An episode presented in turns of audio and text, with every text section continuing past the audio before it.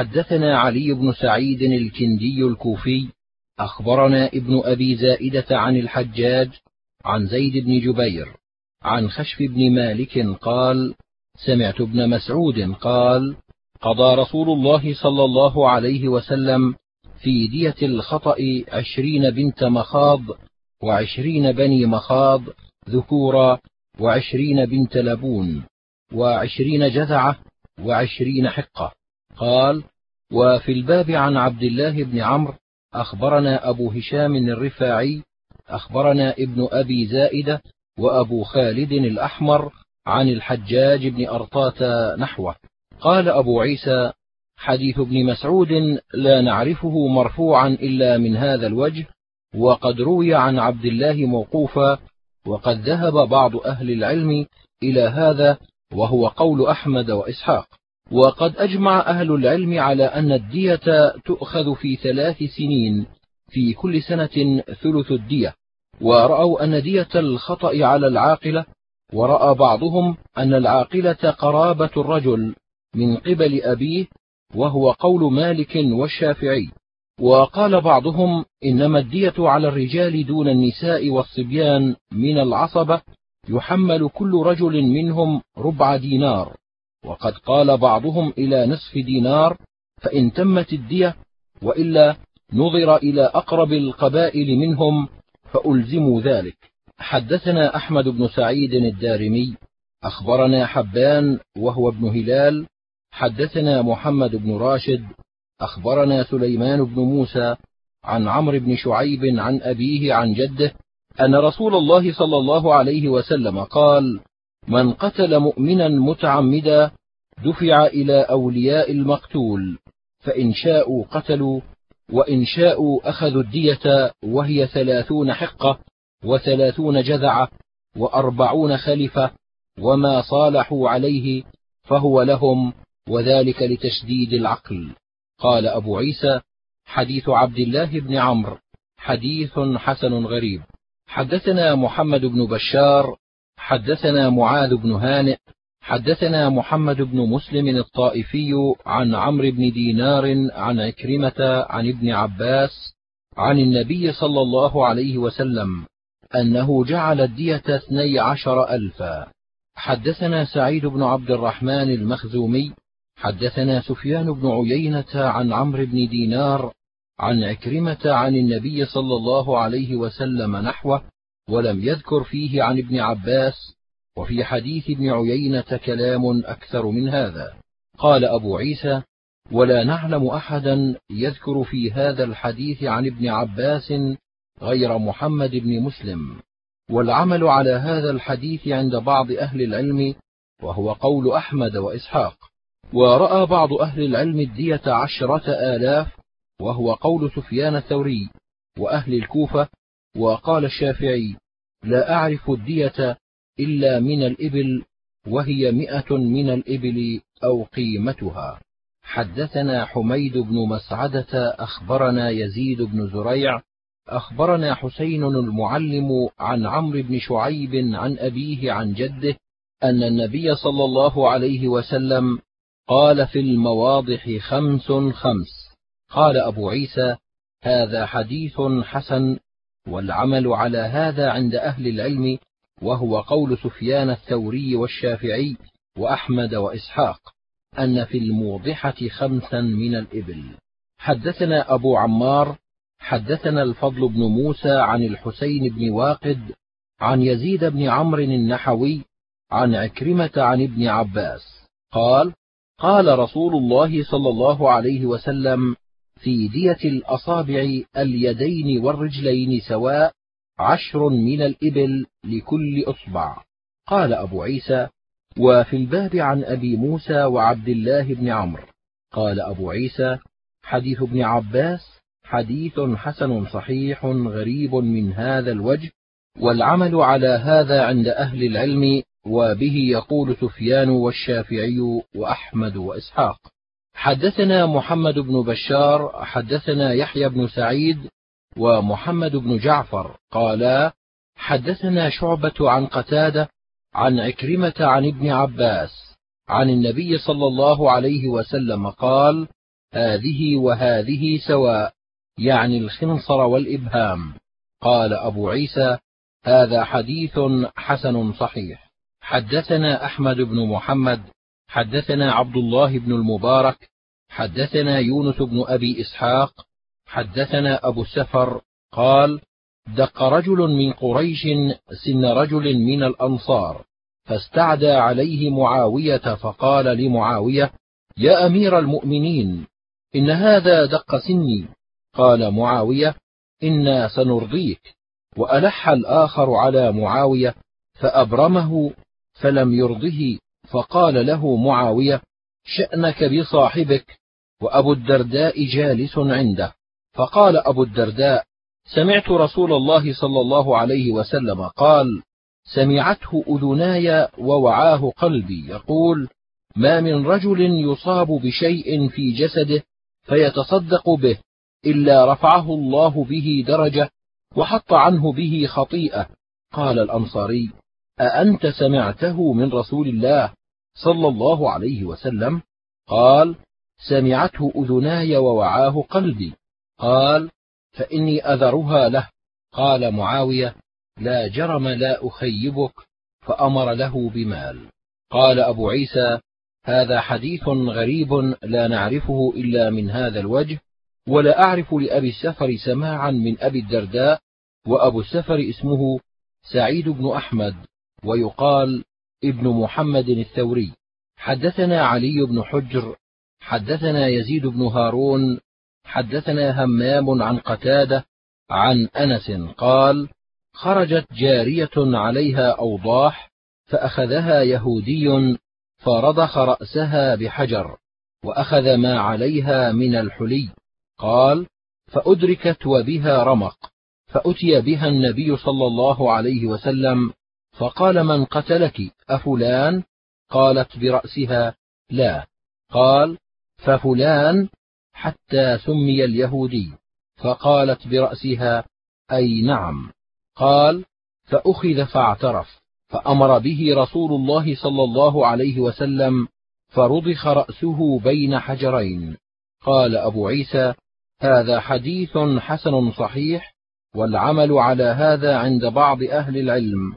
وهو قول أحمد وإسحاق. وقال بعض أهل العلم لا قود إلا بالسيف. حدثنا أبو سلمة يحيى بن خلف ومحمد بن عبد الله بن بزيع. حدثنا ابن أبي عدي عن شعبة عن يعلى بن عطاء عن أبيه عن عبد الله بن عمرو أن النبي صلى الله عليه وسلم قال لزوال الدنيا أهون على الله من قتل رجل مسلم. حدثنا محمد بن بشار حدثنا محمد بن جعفر حدثنا شعبة عن يعلى بن عطاء عن أبيه عن عبد الله بن عمرو نحوه ولم يرفعه. قال أبو عيسى وهذا أصح من حديث ابن أبي عدي. قال وفي الباب عن سعد وابن عباس وأبي سعيد وأبي هريرة وعقبة بن عامر وابن مسعود وبريدة. قال أبو عيسى حديث عبد الله بن عمرو هكذا رواه ابن أبي عدي عن شعبة عن يعلى بن عطاء عن أبيه عن عبد الله بن عمرو عن النبي صلى الله عليه وسلم. وروى محمد بن جعفر وغير واحد عن شعبة عن يعلى بن عطاء فلم يرفعه وهكذا روى سفيان الثوري. عن يعلى بن عطاء موقوفا وهذا أصح من الحديث المرفوع. حدثنا محمود بن غيلان حدثنا وهب بن جرير حدثنا شعبة عن الأعمش عن أبي وائل عن عبد الله قال قال رسول الله صلى الله عليه وسلم إن أول ما يحكم بين العباد في الدماء. قال أبو عيسى حديث عبد الله حديث حسن صحيح. وهكذا روى غير واحد عن الأعمش مرفوعا وروى بعضهم عن الأعمش ولم يرفعوه. حدثنا أبو كريب حدثنا وكيع عن الأعمش عن أبي وائل عن عبد الله قال قال رسول الله صلى الله عليه وسلم إن أول ما يقضى بين العباد في الدماء. حدثنا الحسين بن حريث حدثنا الفضل بن موسى عن الحسين بن واقد عن يزيد الرقاشي. حدثنا أبو الحكم البجلي قال سمعت أبا سعيد الخدري وأبا هريرة يذكران عن رسول الله صلى الله عليه وسلم قال لو أن أهل السماء وأهل الأرض اشتركوا في دم مؤمن لأكبهم الله في النار. قال أبو عيسى هذا حديث غريب. وأبو الحكم البجلي هو عبد الرحمن بن أبي نعم الكوفي. حدثنا علي بن حجر حدثنا إسماعيل بن عباس حدثنا المثنى بن الصباح عن عمرو بن شعيب عن أبيه عن جده عن سراقة بن مالك بن جعشم قال حضرت رسول الله صلى الله عليه وسلم يقيد الأب من ابنه ولا يقيد الابن من أبيه. قال أبو عيسى هذا حديث لا نعرفه من حديث سراقة إلا من هذا الوجه وليس إسناده بصحيح. رواه إسماعيل بن عباس عن المثنى بن الصباح والمثنى بن الصباح يضعف في الحديث. وقد روى هذا الحديث أبو خالد الأحمر عن الحجاج بن أرطاة عن عمرو بن شعيب عن أبيه عن جده عن عمر عن النبي صلى الله عليه وسلم. وقد روي هذا الحديث عن عمرو بن شعيب مرسلا وهذا حديث فيه اضطراب والعمل على هذا عند أهل العلم أن الأب إذا قتل ابنه لا يقتل به وإذا قذف ابنه لا يحد. حدثنا أبو سعيد الأشج حدثنا أبو خالد الأحمر عن الحجاج بن أرطاة عن عمرو بن شعيب عن أبيه عن جده عن عمر بن الخطاب قال سمعت رسول الله صلى الله عليه وسلم يقول لا يقاد الوالد بالولد.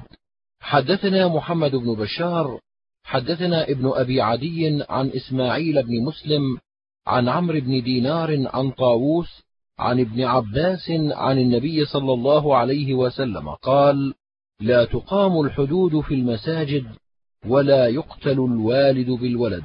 قال أبو عيسى هذا حديث لا نعرفه بهذا الإسناد مرفوعا إلا من حديث إسماعيل بن مسلم وإسماعيل بن مسلم المكي قد تكلم فيه بعض أهل العلم من قبل حفظه. حدثنا هناد حدثنا أبو معاوية عن الأعمش عن عبد الله بن مرة عن مسروق عن عبد الله بن مسعود قال قال رسول الله صلى الله عليه وسلم لا يحل دم امرئ مسلم يشهد أن لا إله إلا الله وأني رسول الله إلا بإحدى ثلاث الثيب الزاني والنفس بالنفس والتارك لدينه المفارق للجماعة. قال وفي الباب عن عثمان وعائشة وابن عباس. قال أبو عيسى حديث ابن مسعود حديث حسن صحيح. حدثنا محمد بن بشار حدثنا معدي بن سليمان هو البصري عن ابن عجلان عن أبيه عن أبي هريرة عن النبي صلى الله عليه وسلم قال ألا من قتل نفسا معاهدا له ذمة الله وذمة رسوله فقد أخفر بذمة الله فلا يرح رائحة الجنة وإن ريحها ليوجد من مسيرة سبعين خريفا.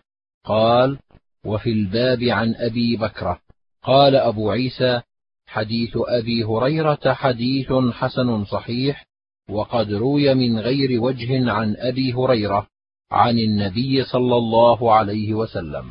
حدثنا أبو كريب حدثنا يحيى بن آدم عن أبي بكر بن عياش عن أبي سعد عن عكرمة عن ابن عباس أن النبي صلى الله عليه وسلم ودى العامريين بدية المسلمين وكان لهما عهد من رسول الله صلى الله عليه وسلم. قال أبو عيسى هذا حديث غريب لا نعرفه إلا من هذا الوجه. وأبو سعد البقال اسمه سعيد بن المرزبان حدثنا محمود بن غيلان ويحيى بن موسى قالا حدثنا الوليد بن مسلم حدثنا الأوزاعي حدثني يحيى بن أبي كثير حدثني أبو سلمة حدثني أبو هريرة قال لما فتح الله على رسوله مكة قام في الناس فحمد الله وأثنى عليه ثم قال ومن قتل له قتيل فهو بخير النظرين إما أن يعفو وإما أن يقتل قال وفي الباب عن وائل بن حجر وأنس وأبي شريح خويلد بن عمرو.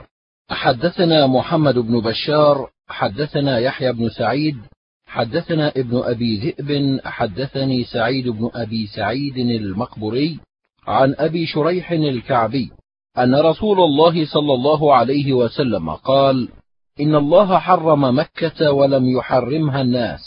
من كان يؤمن بالله واليوم الآخر فلا يسفكن فيها دما ولا يعضدن فيها شجرا. فإن ترخص مترخص فقال أحلت لرسول الله صلى الله عليه وسلم فإن الله أحلها لي ولم يحلها للناس وإنما أحلت لي ساعة من نهار ثم هي حرام إلى يوم القيامة. ثم إنكم معشر خزاعة قتلتم هذا الرجل من هذيل وإني عاقله فمن قتل له قتيل بعد اليوم فأهله بين خيرتين إما أن يقتلوا أو يأخذوا العقل. قال أبو عيسى هذا حديث حسن صحيح وحديث أبي هريرة حديث حسن صحيح. ورواه شيبان أيضا عن يحيى بن أبي كثير مثل هذا. وروي عن أبي شريح الخزاعي عن النبي صلى الله عليه وسلم قال من قتل له قتيل فله أن يقتل أو يعفو أو يأخذ الدية. وذهب إلى هذا بعض أهل العلم وهو قول أحمد وإسحاق. حدثنا أبو كريب حدثنا أبو معاوية عن الأعمش عن أبي صالح عن أبي هريرة قال قتل رجل على عهد رسول الله صلى الله عليه وسلم فدفع القاتل إلى وليه فقال القاتل يا رسول الله والله ما أردت قتله. فقال رسول الله صلى الله عليه وسلم أما إنه إن كان قوله صادقا فقتلته دخلت النار. فخلى عنه الرجل قال وكان مكتوفا بنسعة. قال فخرج يجر نسعته. قال فكان يسمى ذا النسعة. قال أبو عيسى هذا حديث حسن صحيح والنسعة حبل. حدثنا محمد بن بشار حدثنا عبد الرحمن بن مهدي حدثنا سفيان عن علقمة بن مرثد عن سليمان بن بريدة عن أبيه قال كان رسول الله صلى الله عليه وسلم إذا بعث اميرا على جيش أوصاه في خاصة نفسه بتقوى الله ومن معه من المسلمين خيرا فقال اغزوا بسم الله. وفي سبيل الله قاتلوا من كفر.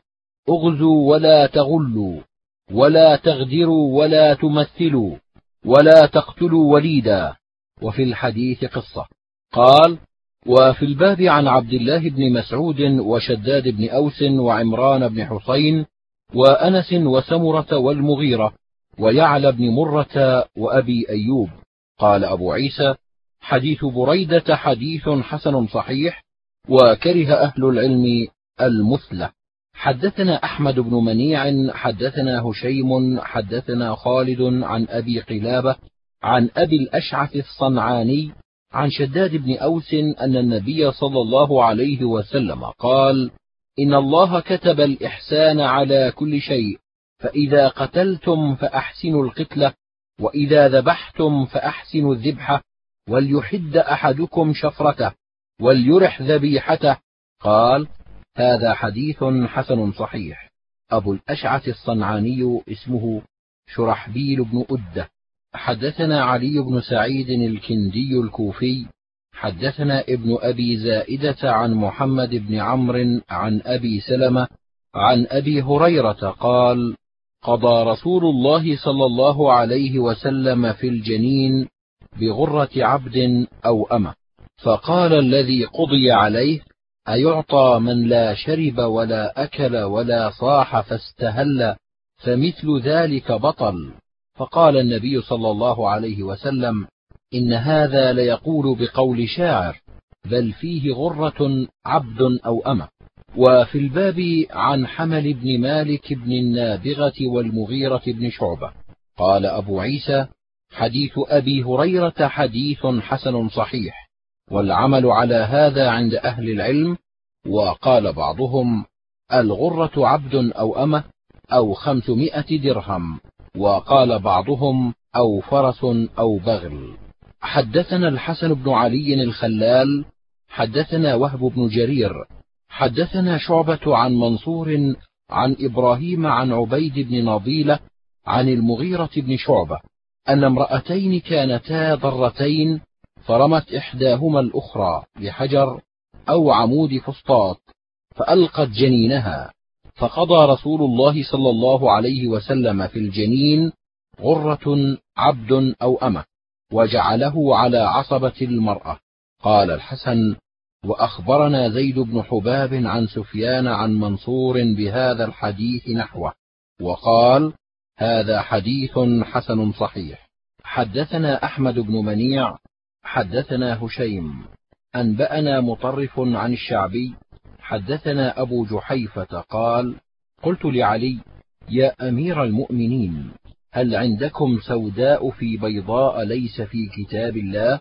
قال لا والذي فلق الحبة وبرأ النسمة ما علمته إلا فهما يعطيه الله رجلا في القرآن وما في الصحيفة. قلت وما في الصحيفة؟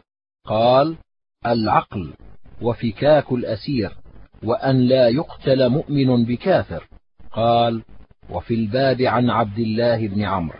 قال أبو عيسى حديث علي حديث حسن صحيح والعمل على هذا عند بعض أهل العلم وهو قول سفيان الثوري ومالك بن أنس والشافعي وأحمد وإسحاق.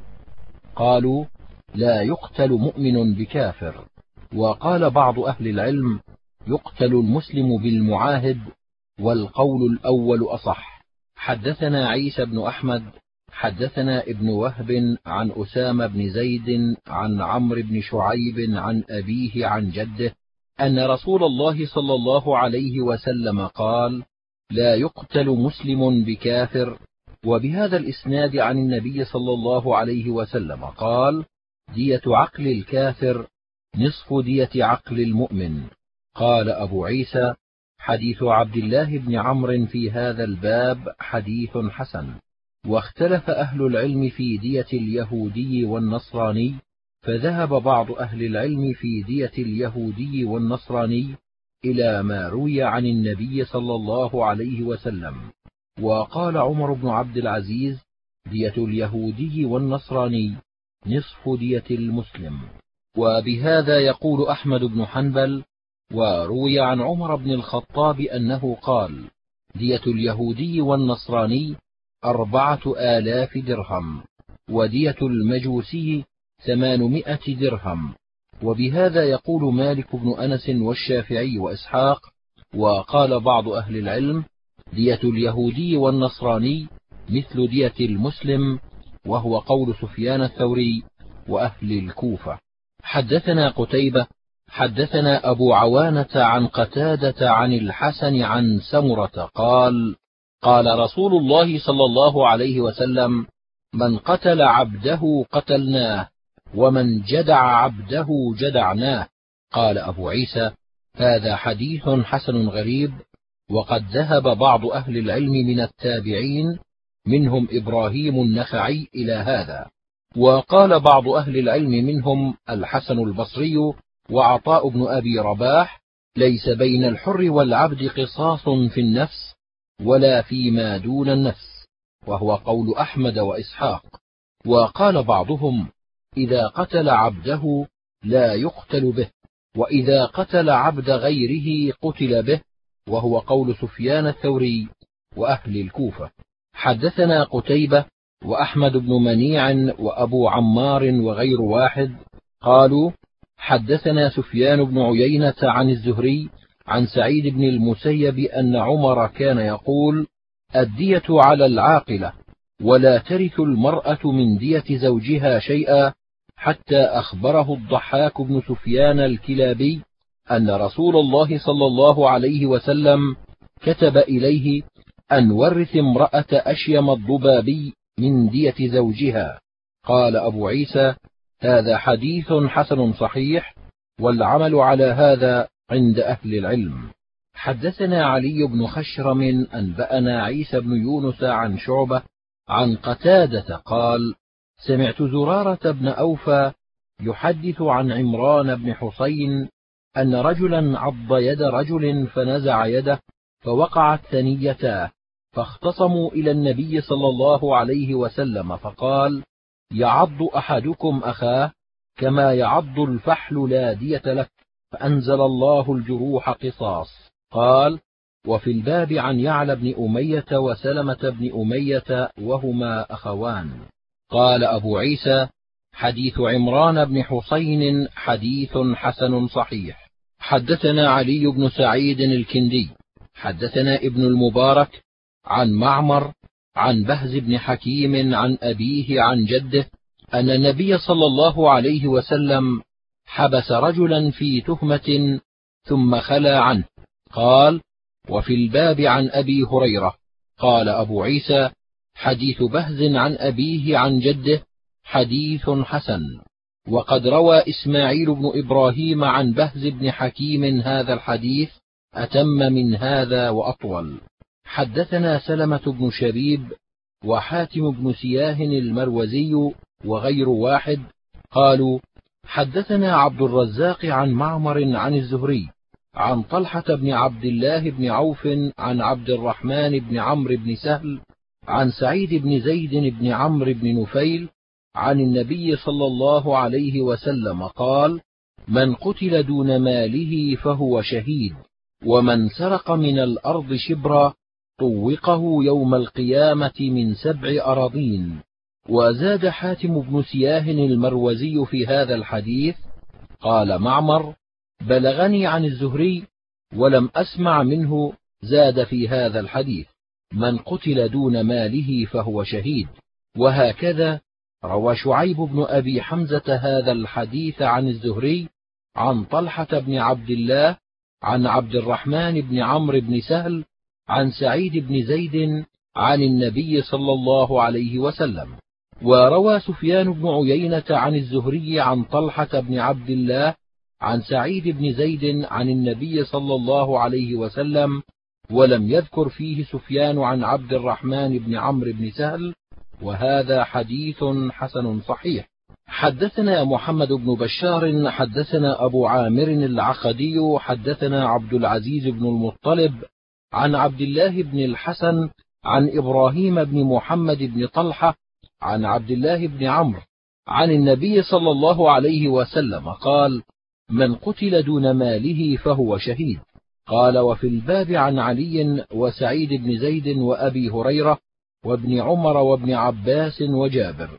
قال أبو عيسى حديث عبد الله بن عمرو حديث حسن وقد روي عنه من غير وجه وقد رخص بعض أهل العلم للرجل أن يقاتل عن نفسه وماله وقال ابن المبارك يقاتل عن ماله ولو درهمين قال حدثنا محمد بن عبد الوهاب الكوفي شيخ ثقة عن سفيان الثوري عن عبد الله بن الحسن عن علي بن أبي طالب.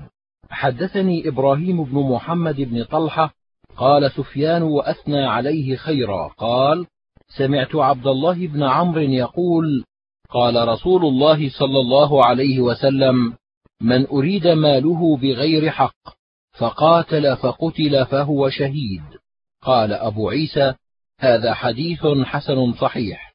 حدثنا محمد بن بشار حدثنا عبد الرحمن بن مهدي حدثنا سفيان عن عبد الله بن الحسن عن إبراهيم بن محمد بن طلحة عن عبد الله بن عمرو. عن النبي صلى الله عليه وسلم نحوه. حدثنا عبد بن حميد قال أخبرني يعقوب بن إبراهيم بن سعد. حدثنا أبي عن أبيه عن أبي عبيدة بن محمد بن عمار بن ياسر عن طلحة بن عبد الله بن عوف عن سعيد بن زيد قال سمعت رسول الله صلى الله عليه وسلم يقول من قتل دون ماله فهو شهيد. ومن قتل دون دينه فهو شهيد. ومن قتل دون دمه فهو شهيد. ومن قتل دون أهله فهو شهيد.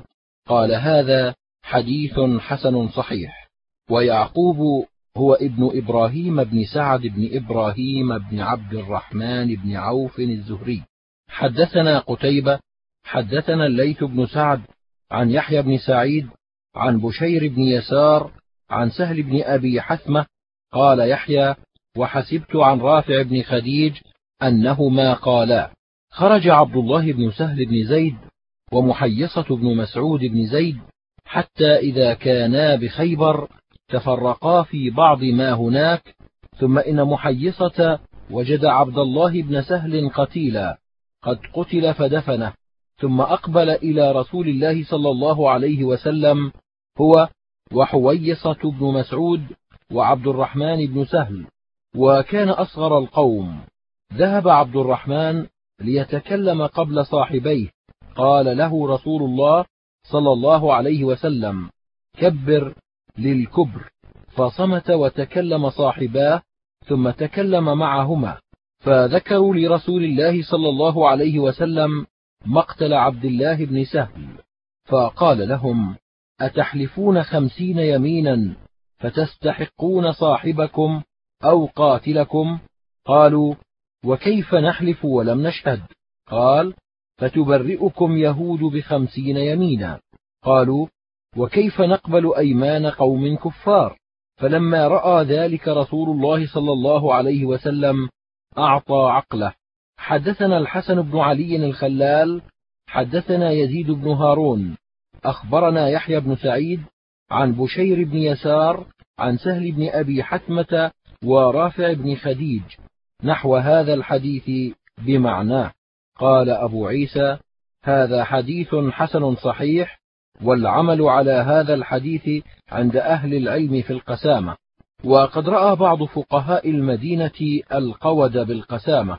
وقال بعض أهل العلم من أهل الكوفة وغيرهم إن القسامة لا توجب القود وإنما توجب الدية. آخر أبواب الديات والحمد لله.